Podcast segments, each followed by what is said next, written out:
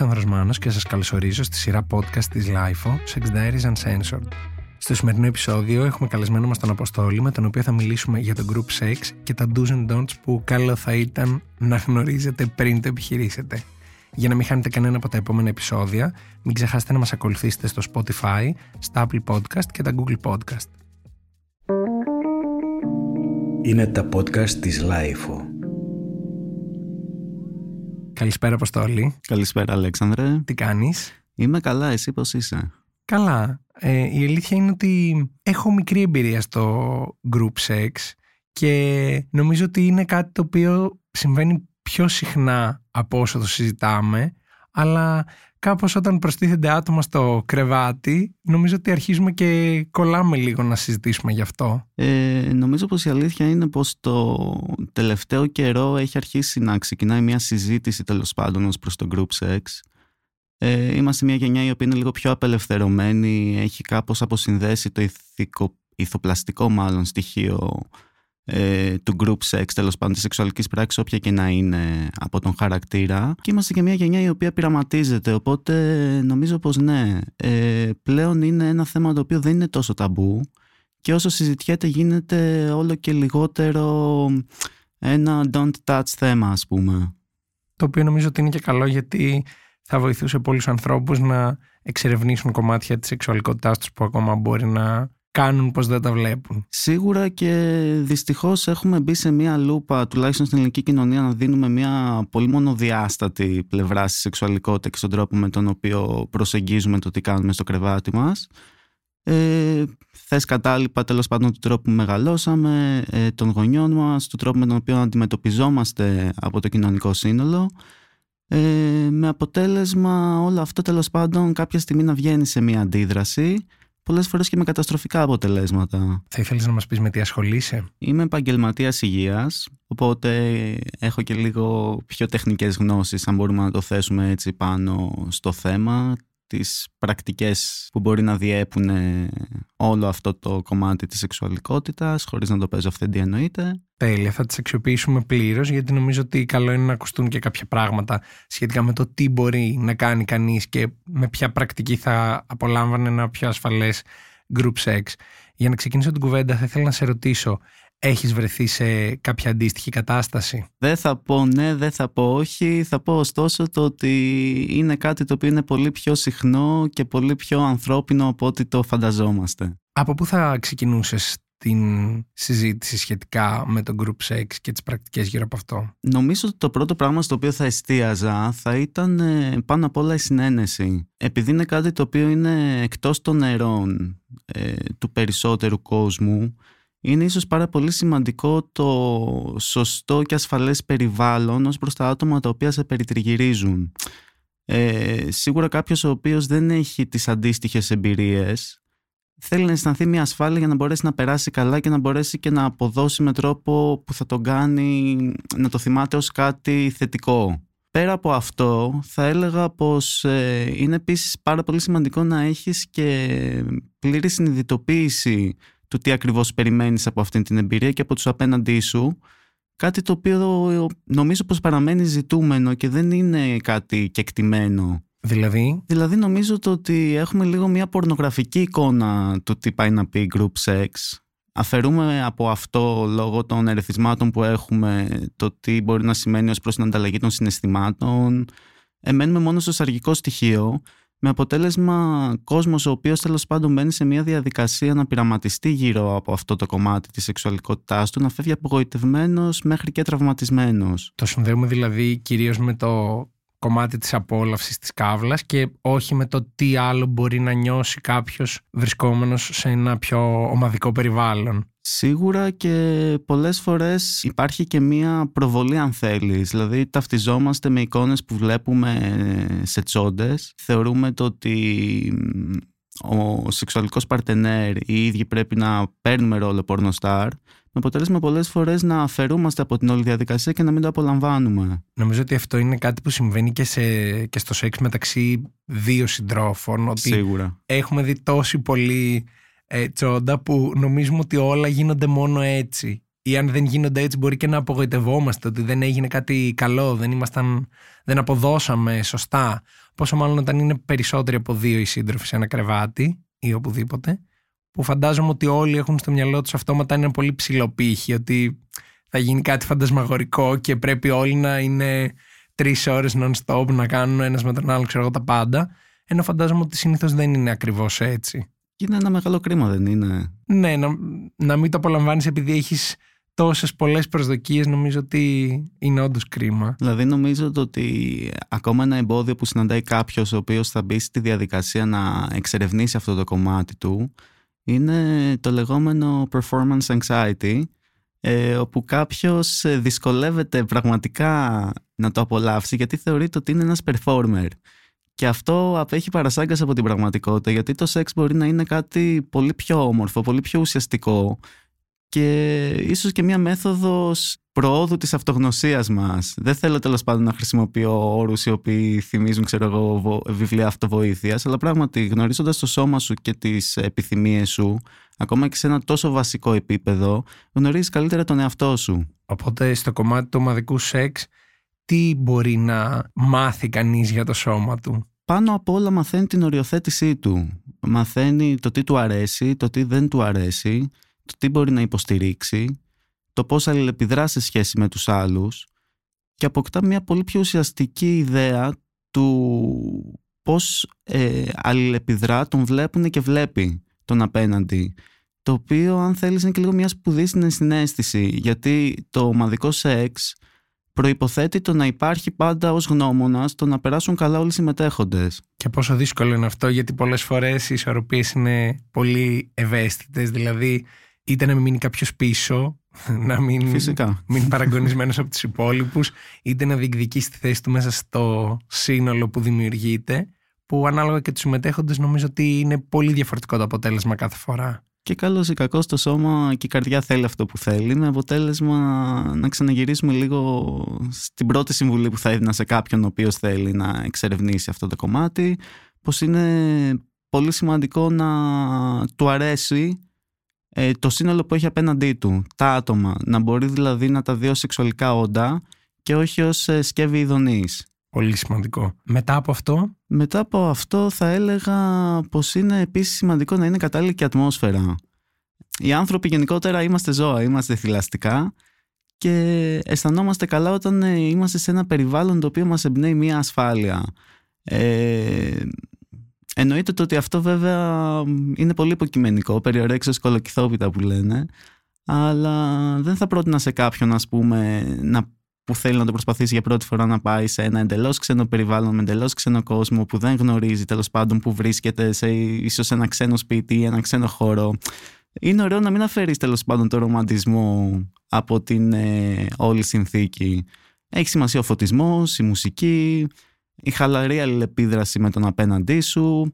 Ε, Τέλος πάντων, ένας χώρος στον οποίο να αισθάνεσαι το ότι εσύ μπορείς να αποδώσεις και να δείξεις ένα κομμάτι του εαυτού σου χωρίς να κρυθείς. Θυμάμαι μία φορά που είχα βρεθεί σε αντίστοιχη κατάσταση και αυτό που δεν μου είχε αρέσει, γιατί ήταν η πρώτη φορά που το δοκίμαζα, ήταν ότι υπήρχε ένα mood ότι έχουμε έρθει εδώ να κάνουμε αυτό. Δηλαδή δεν υπήρχε ο χρόνος και η χαλαρότητα του να προκύψει Προφανώς δεν είχαμε πάει να πιούμε καφέ, αλλά ήταν όλοι λίγο με το μαχαίρι στο λαιμό ότι πρέπει ε, τώρα που ήρθαμε εδώ να γίνει κάτι, ξεκινήστε. Φοβερά ε, πιεστικό, έτσι. ναι, πάρα πολύ και για κάποιον ο οποίος δεν το έχει κάνει και δεν είναι και σίγουρος αν του αρέσει, γιατί φαντάζομαι ότι, ότι οι περισσότεροι έτσι το κάνουν στην αρχή. Δηλαδή, έχεις και μια αμφιβολία ότι θα μ' αρέσει τώρα αυτό, θα, θα, θα είναι κάτι που όντως είναι ωραίο. Νομίζω ότι σε πιέζει περισσότερο από όσο θα έπρεπε. Ενώ θα ήταν πιο ωραίο να βρεθείς έτσι με αυτούς τους όσους άλλους ανθρώπους και να δείτε ο καθένας μέχρι πού μπορεί να πάει μέσα σε αυτό. Και γι' αυτό λέω το ότι μπορεί να είναι και μια τραυματική εμπειρία για το άτομο. Γενικότερα το α και το ω, ε, η συνένεση που λέμε είναι να ξέρεις ότι σε περίπτωση που δεν σου κάνει η κατάσταση στην οποία έχεις βρεθεί, τα άτομα που έχεις απέναντί σου ή το πώς εξελίσσεται. Ανά πάσα ώρα και στιγμή Δεν είσαι δέντρο, φύγε. Ε, and that's okay. Επίσης, μπορεί να ανακαλύψεις όλο αυτό τέλος πάντων το οποίο συμβαίνει και κατά τη διάρκεια το ότι τελικά δεν είναι κάτι το οποίο σε εκφράζει και σου αρέσει. Και δεν είναι και κακό αυτό. Και δηλαδή, δεν είναι κακό. Έχουμε μάθει νομίζω να, κρίνουμε πριν καν δοκιμάσουμε και δεν μπορούμε να δεχτούμε το δοκιμάζω, δεν μου αρέσει Ναι, παιδιά, και προχωράω. εντάξει, χαλαρά και γενικότερα πρέπει να έχουμε λίγο αυτό το attitude, το ότι θέλω αυτό που θέλω, το θέλω όπως το θέλω, θα το διεκδικήσω όπως το θέλω, πάνω απ' όλα με σεβασμό στον εαυτό μου, αλλά και στους απέναντι. Θυμάμαι στην ίδια φορά που μπήκα σε ένα σπίτι και αντίκρισα, ξέρω εγώ, κόσμο γύρω τριγύρω να είναι λίγο σε μια κατάσταση κάπως αλλού. Είχαν καταναλωθεί διάφορες ουσίες. και... Συχνό φαινόμενο, ε. Ναι, αρκετά από ό,τι κατάλαβα μετά. Λέει, ήμουν ο μοναδικό που δεν είχα κάνει κάτι εκείνη την ημέρα εκεί. Και ένιωθα ότι ξέρεις, κάποιοι ήταν λίγο αλλού σε έναν άλλο δικό τους κόσμο, κάποιοι ήταν σε έναν πιο κοντινό κόσμο στο δικό μου και δεν υπήρχε και λίγο καλή επικοινωνία μεταξύ όλων αυτών που ήταν εκεί. Που και αυτό νομίζω ότι είναι σημαντικό. Δηλαδή το ότι βρεθήκατε δεν σημαίνει ότι τελείωσε η προσπάθεια που πρέπει να κάνετε για να επικοινωνήσετε μεταξύ σας όλη εκείνη τη διάρκεια του σεξ. Ακριβώς. Ε, και για να θίξουμε και λίγο το θέμα των ουσιών, ε, είναι ένα συχνό φαινόμενο, όπως και να το κάνουμε. Ε, δεν θέλω να το χρωματίσω με θετικό ή αρνητικό πρόσημο, πρόσημο γιατί είναι κάτι το οποίο είναι παντελώς ανθρώπινο ε, και σίγουρα μπορεί και να διευκολύνει ή να δυσχεραίνει τέλος πάντων την όλη κατάσταση. Ε, βέβαια με τη χρήση των ουσιών που μπορεί να γίνονται για να διευκολυνθεί η όλη πράξη ε, προκύπτουν και κάποια ερωτήματα, προκύπτουν και κάποιοι προβληματισμοί ως προς το τι διαστάσεις παίρνει ως προς την ασφάλεια του ατόμου, του συνόλου ή και όχι. Θες να μας πεις κάτι γι' αυτό; Ε, εντάξει, είναι γνωστό ας πούμε το ότι ουσίες παράνομες σημεία οι οποίες μπορεί να χρησιμοποιούνται για να διευκολύνουν τέλος πάντων μια καλύτερη διάθεση, μια αυξημένη λίμπιντο, κάνουν επίσης και άρση αναστολών. Ε, γι' αυτό είναι και αρκετά σημαντικό, όπως ξαναείπαμε, το να είναι αρκετά συνειδητοποιημένο το άτομο ως προς το που βρίσκεται και το τι πάει να κάνει. Είναι γνωστό ας πούμε το ότι και σε γκέι ζευγάρια, το και, σε γκέι ζευγάρια, σε γκέι, σε γκέι πληθυσμούς ας το θέσουμε έτσι, το chemsex είναι ένα κίνημα είναι λίγο τολμηρός όρος που χρησιμοποιώ, αλλά είναι δυστυχώς δυστυχώς, είναι μια πρακτική τέλος πάντων η οποία γίνεται συχνά δεν είναι κάτι κακό όπως είπαμε, αλλά σίγουρα κάνει πιο δύσκολη την ορθή κρίση της όλης κατάστασης. Κάποιος ο οποίος ας πούμε είναι υπό την επίρρεια ουσιών σίγουρα μπορεί να έχει και λίγο πιο παράτολμες συμπεριφορές ως προς την ασφάλειά του, να μην έχει πλήρη επίγνωση του τι συμβαίνει εκείνη την ώρα, καθώς επίσης και να μην δείξει απαραίτητα και τον ίδιο σεβασμός προς τον απέναντί του. Φυσικά αυτό δεν είναι κάτι το οποίο είναι απαραίτητο, αυτά δεν είναι πράγματα τα οποία είναι γραμμένα στην πέτρα. Σε κάποιους έχει θετικά ε, αποτελέσματα, σε κάποιους αρνητικά. Νομίζω ότι έχει σημασία να μην κουνήσουμε το δάχτυλο σε αυτόν ο οποίος μπορεί να θέλει να το δοκιμάσει από αυτή τη συνθήκη. Σίγουρα. Ε, φυσικά εννοείται, άνθρωποι είμαστε, συμβαίνουν αυτά τα πράγματα. Δεν θέλω να βγάλω την ουρά μου απ' έξω το ότι είμαι ο Άγιος, ο οποίος ποτέ δεν θα έμπαινα σε μια τέτοια διαδικασία.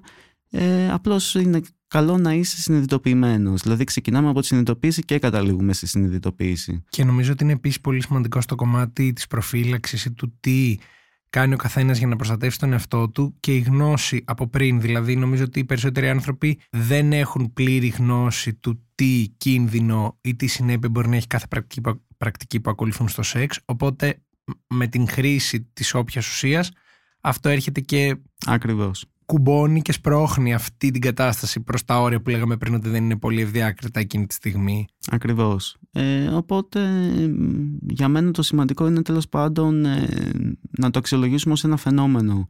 Ε, είναι μια πρακτική η οποία μπορεί να ευνοήσει τέλος πάντων την πιο ουσιαστική επαφή με τον απέναντι. Ε, μπορεί ωστόσο να καταφέρει να κάνει την όλη κατάσταση πολύ άβολη για όλους τους ε, συμμετέχοντες. Από την εμπειρία σου, πιστεύεις ότι αυτό συνήθως γίνεται μεταξύ γνωστών ή αγνώστων; Δεν ξέρω αν είναι γενικός κανόνας αυτό που θα πω, αλλά θεωρώ το ότι από συζητήσεις, εμπειρίες, όπως θες πάρτο, ε, ο περισσότερος κόσμος όταν ε, μπαίνει στη διαδικασία πειραματισμού με το group sex, συνήθως προτιμάει να έχει ένα μεικτό περιβάλλον. Ε, δηλαδή πάντα θέλει έναν άνθρωπο δίπλα του τον οποίο γνωρίζει είτε είναι σύντροφος, είτε είναι φίλος είτε είναι κάποιο άτομο με το οποίο έχει συνευρεθεί ερωτικά και στο παρελθόν και του βγάζει συναισθήματα αλλά παράλληλα θεωρώ το ότι κομμάτι της ίντριγκας και του ενδιαφέροντος της ε, όλης εμπειρίας είναι πάντα και ο άγνωστος, ο απέναντι και η εξερεύνηση αν θέλεις του χάρτη του σώματος ε, του ξένου. Ε, είναι λίγο μια, κάτι το οποίο επίσης ε, θεωρώ το ότι ε, αναγάγεται σε προσωπική προτίμηση. Ε, η ανωνυμία σίγουρα κάποιους ανθρώπους τους βοηθάει να ξεδιπλώσουν πιο εύκολα ε, αυτό το κομμάτι της σεξουαλικότητάς τους. Ε, μπορεί να θέλουν να βρίσκονται μόνο με γνώση, μπορεί να θέλουν να βρίσκονται και μόνο με φίλους. Θεωρώ ότι γενικότερα πάντως ε, υπάρχει μια μεγαλύτερη ισορροπία ε, όταν υπάρχει τέλος πάντων και κάποιος άλλος μες στο χώρο ο οποίος σε κάνει να αισθάνεσαι μια ασφάλεια ε, και γνωρίζει τέλος πάντων το πώς φέρεσαι και το ε, πώς ε, εσύ εκφράζεσαι μέσα από αυτό.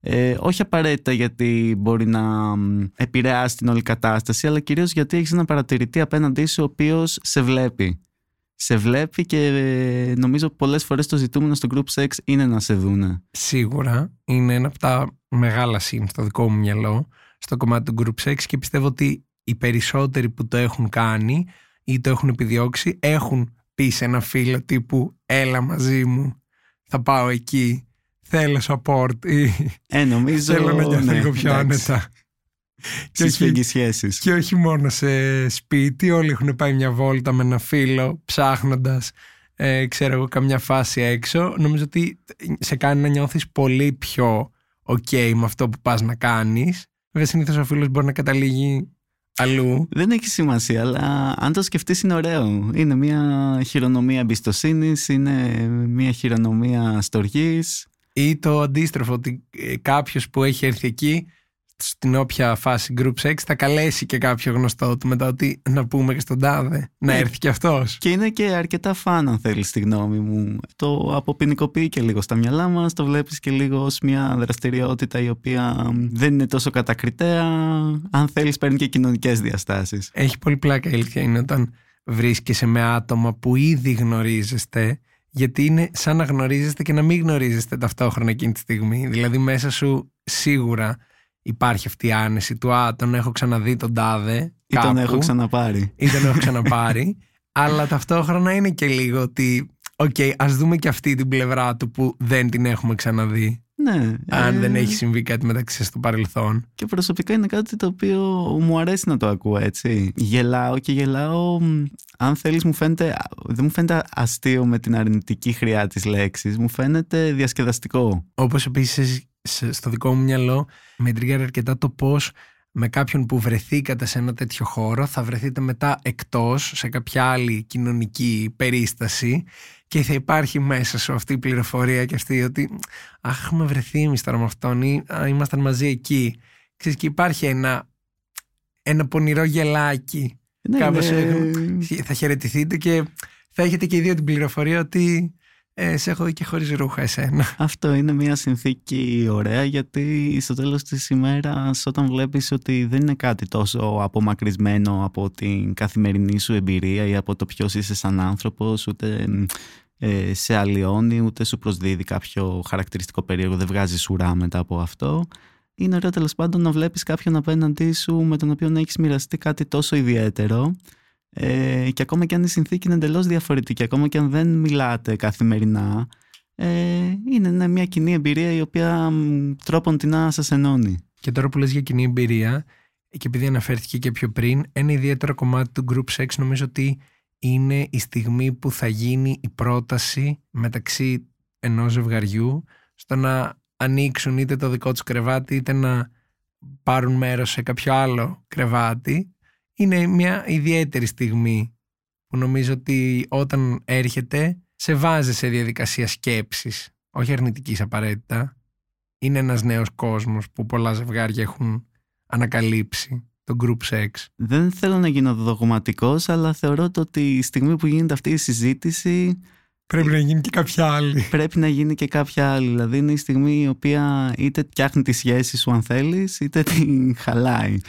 Ε, και ξεκάθαρα αυτό το λέω από την άποψη το ότι πρέπει να υπάρχει μια σύμπνοια, έτσι. Ε, δηλαδή κάποιος ο οποίος θα προτείνει Ε, ξέρεις, θέλω να μπούμε σε μια διαδικασία να ανοίξουμε λίγο τη σχέση μας, να δοκιμάσουμε κάτι άλλο ε, διαφορετικό ε, ως προς το σεξουαλικό κομμάτι και να συμπεριλάβουμε και άλλα άτομα ε, έχει απέναντί του έναν άνθρωπο ο οποίος δεν του έχει εκφράσει απαραίτητα την ίδια ανάγκη και μπορεί και να μην την έχει. Ε, αυτό δημιουργεί σίγουρα μια τριβή, έτσι. Αν το θέλουν και οι δύο είναι cool, αλλά αν το θέλει μόνο ο ένας, έχουμε δύο πιθανές περιπτώσεις. Ή κάπως θα υποταχθεί αν θέλεις στην ανάγκη του παρτενέρ ε, ή θα ξεκινήσει μια ίσως σκληρή συζήτηση για το τι δημιουργεί αυτή την ανάγκη. Και εκεί τα πράγματα μπορούν να πάνε πολύ άσχημα πολύ γρήγορα. Ε, ωστόσο θεωρώ ότι ακριβώς στα πλαίσια της αποποινικοποίησης ε, του group sex, ε, τουλάχιστον όπως το έχουμε στο μυαλό μας, είναι σημαντικό όταν ε, δημιουργείται αυτή η ανάγκη στον έναν από τους δύο να συζητιέται και να συζητιέται κομπλεξάριστα και χωρίς ιδιαίτερο φόβο για τις αντιδράσεις που μπορεί να προκαλέσει ε, αν δεν εκφράσεις αυτή την ανάγκη σου, κάποια στιγμή η ανάγκη σου θα σε πνίξει. Ή αργά ή γρήγορα θα την εκφράσει σε άλλους ανθρώπους. Ναι, δυστυχώς ναι. Που για μένα αυτό είναι το ίσως το πιο άσχημο. Δηλαδή αν δεν έχεις με τη σχέση σου την άνεση να μιλήσεις και να πεις ξέρεις τι, σκέφτηκα αυτό, θα σου άρεσε. Ε, νομίζω ότι όντως κάποια στιγμή θα φτάσεις να το κάνεις πίσω από την πλάτη της σχέσης σου. Και πολλές φορές δεν είναι και η ίδια η πράξη η οποία η τριγκάρει, είναι η φαντασίωση έτσι. Ε, δεν υπάρχει άνθρωπος ο οποίος να μην έχει φαντασιώσεις οι οποίες πολλές φορές είναι δύσκολο στο να εκφραστούν γιατί έχει μπει ένα μεγάλο ταμπού πάνω τους.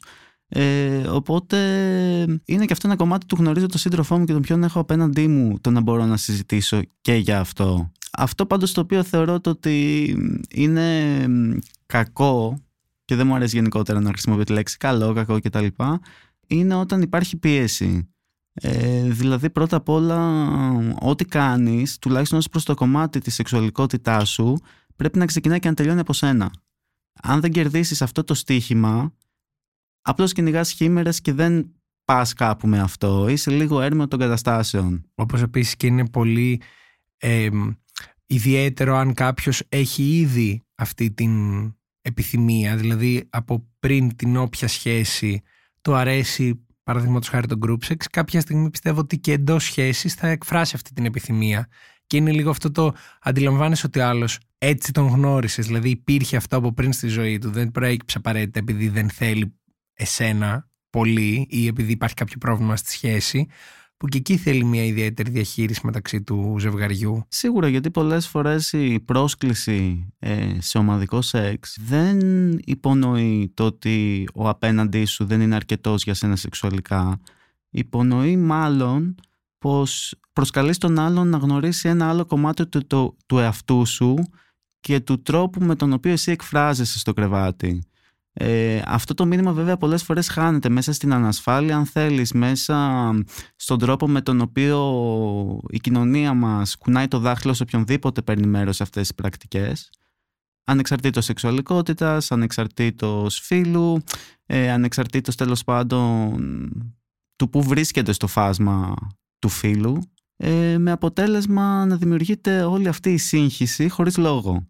Ε, είμαστε ενήλικες άνθρωποι, αυτά τα πράγματα μπορούν να συζητηθούν, μπορούν να συζητηθούν ήρεμα ε, και να καταλήξουμε και σε ένα ok συμπέρασμα. Δεν χρειάζονται ιστερίες, είναι κάτι το οποίο νομίζω έχει περάσει από το μυαλό κάθε ανθρώπου. Όποιος λέει ότι δεν το έχει σκεφτεί είναι ψεύτης, το εννοώ.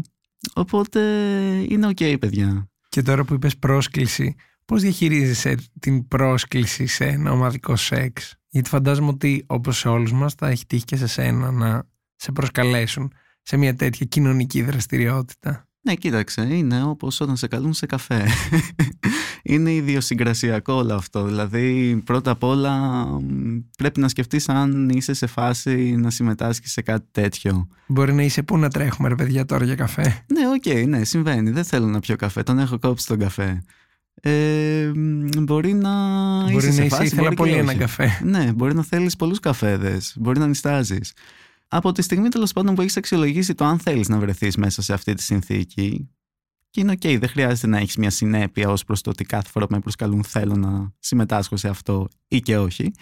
Σημαντικό είναι επίσης να ξεκαθαρίσει και κάποια πράγματα ως προς το πρώτα απ' όλα ποιοι είναι οι συμμετέχοντες, πού θα γίνει η μάζοξη, πού θα γίνει η μάζοξη αν έχετε πιστοποιητικά εμβολιασμού. Σημαντικό πλέον. Μάσκες ή όχι, καταλαβαίνεις. Να έχεις κάποιον στην πόρτα να ελέγχει τα πιστοποιητικά. Φυσικά, φυσικά. Είναι ένα δύσκολο καθήκον, αλλά κάποιος πρέπει να το κάνει. Και όταν έχουν γίνει όλα τα απαραίτητα και έχει γίνει η μάζοξη, τι πρέπει να προσέχει κανείς, τι θεωρείς ότι είναι τα do's and don'ts εκείνης της κρίσιμης ώρας. Κοίταξε, φαντάζομαι το ότι το νούμερο ένα είναι η αμηχανία, έτσι. Και όταν κάποιος είναι αμήχανος πολλές φορές κάνει και σπασμωδικές κινήσεις. Δηλαδή, έχει κάποια αξία το να μπορείς να αξιολογήσεις λίγο το περιβάλλον και τα άτομα απέναντί σου. Συνήθως νομίζω το πρόβλημα προκύπτει ως προς το πότε θα γίνει η εναρκτήρια κίνηση. Μετά τα πράγματα φαντάζομαι κάπως παίρνουν την ε, πορεία τους. Εντάξει, είναι λίγο σημαντικό να κόβεις και λίγο φάτσες, διαθέσεις, ε, γλώσσα του σώματος ως προς το τι σου επιτρέπει ο άλλος να κάνεις, τι να μην κάνεις και ταυτόχρονα και το πώς οριοθετείς εσύ τον εαυτό σου. Τώρα ως προς το κομμάτι ας πούμε της ε, σεξουαλικής προφύλαξης, για να πιάσουμε λίγο και αυτό το θέμα, είναι επίσης κάτι το οποίο πρέπει να έχει ξεκαθαριστεί από την αρχή έτσι. Υπάρχει κόσμος ο οποίος δεν θέλει ασφαλείς πρακτικές δεν θέλω να το χαρακτηρίσω αυτό ως κάτι καλό ή κακό. Συμβαίνει. Ε, οπότε πρέπει να υπάρχει τέλος πάντων και σε αυτό μια ομοφωνία ως προς το πώς κινείται η ομάδα. Ε, υπάρχουν διάφορα μέσα για να προστατευτείς από σεξουαλικά μεταδιδόμενες λοιμώξεις. Ε, είτε μιλάμε για το προφυλακτικό, ανδρικό ή γυναικείο, το διάφραγμα, το PrEP το οποίο σιγά σιγά έρχεται και στη χώρα αν θέλουμε να μιλήσουμε για την πρόληψη του HIV. Αντισληπτική αγωγή αν μιλάμε ας πούμε για θέματα εγκυμοσύνης. Αλλά πάνω απ' όλα το σημαντικό είναι γενικότερα να έχει ο κάθε παρτενέρ τέλος πάντων του group λίγο στο μυαλό του την έννοια της αυτοπροφύλαξης.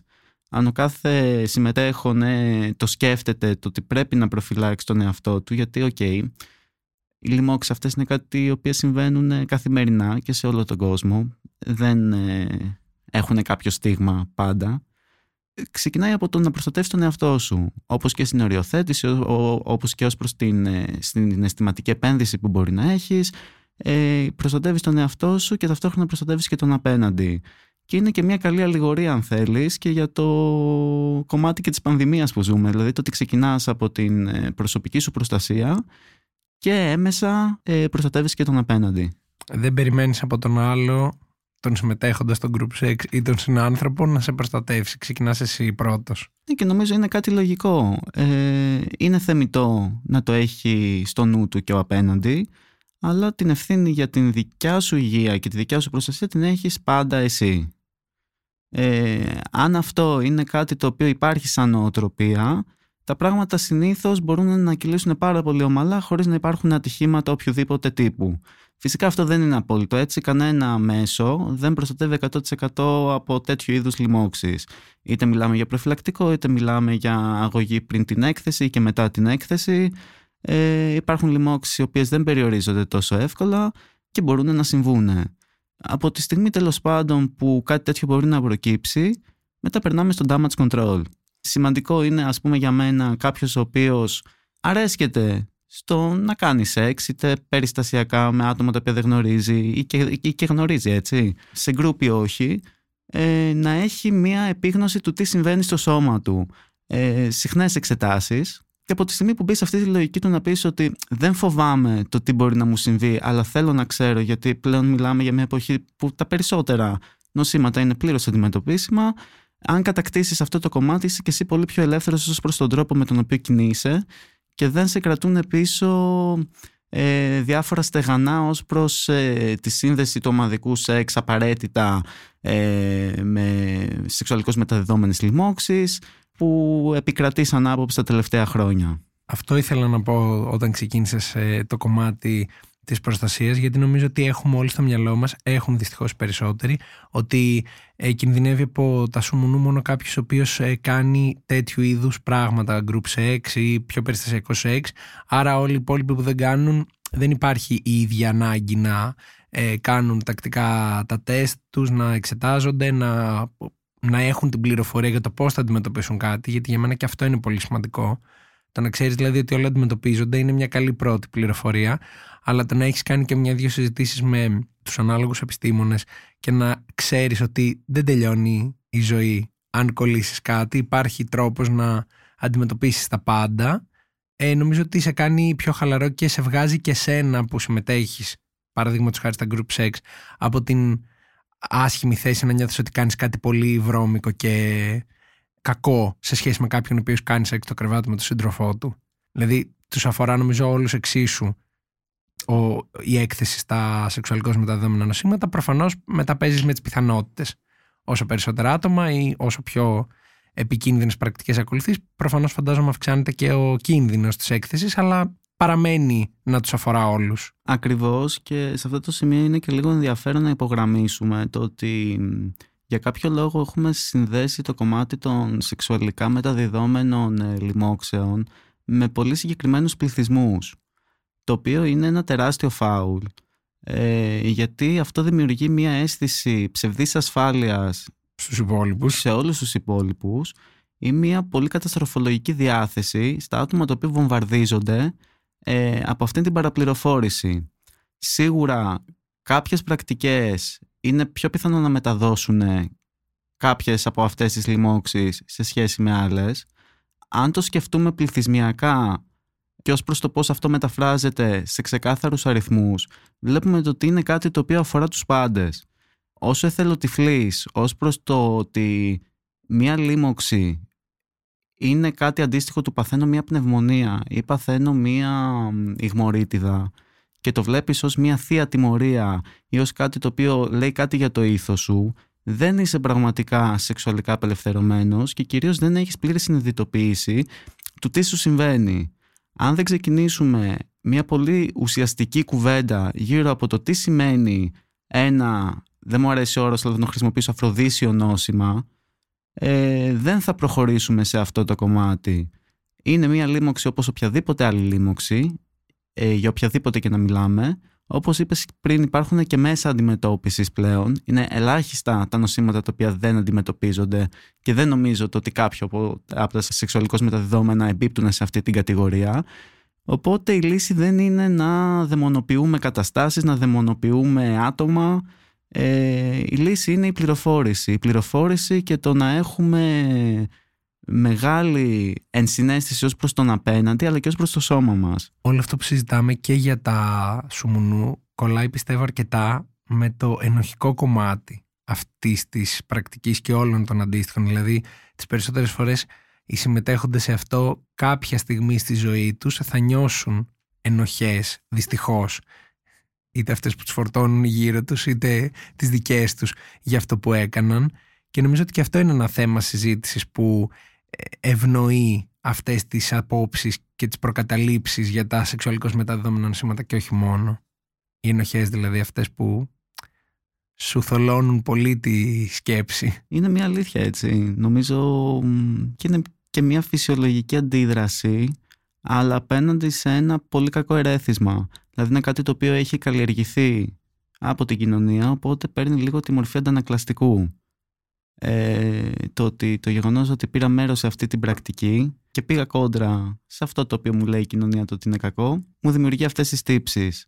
Αν έχω μια συμβουλή να δώσω, πάλι χωρίς να είμαι αυθεντία σε κάτι τέτοιο, είναι το ότι δεν είναι τα πράγματα τόσο τραγικά. Ε, όλες οι συμπεριφορές οι οποίες δεν βλάπτουν κάποιον και είναι μεταξύ συνενούντων ενηλίκων είναι ok, εξερευνείς τον εαυτό σου και πολλές φορές δεν είναι μια ευχάριστη διαδικασία αλλά είναι μια διαδικασία η οποία σε πάει μπροστά. Οπότε αν έχεις μπει στη διαδικασία, το έχεις κάνει και δεν έχεις περάσει καλά μέσα σε αυτό ή αισθάνεσαι τύψη μετά από αυτό, μπορείς απλώς να μην το ξανακάνεις. Αλλά σίγουρα δεν είναι καθόλου παραγωγικό και δεν προσφέρει τίποτα σε σένα το να χτυπιέσαι για κάτι το οποίο δεν μπορείς να αλλάξεις.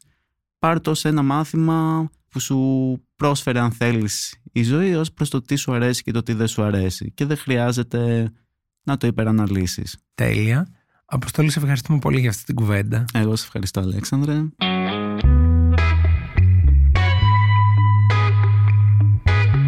Ήμουν ο Αλέξανδρος Μάνος και ακούσατε ένα ακόμα επεισόδιο της σειράς Sex Diaries Uncensored.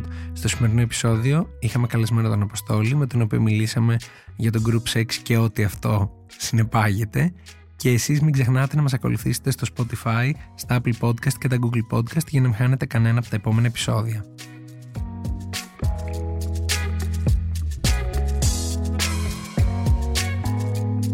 Ηχοληψία, επεξεργασία και επιμέλεια, Φαίδωνας Χτενάς και Μερόπη Κοκκίνη. Ήταν μια παραγωγή της LiFO. Είναι τα podcast της LiFO.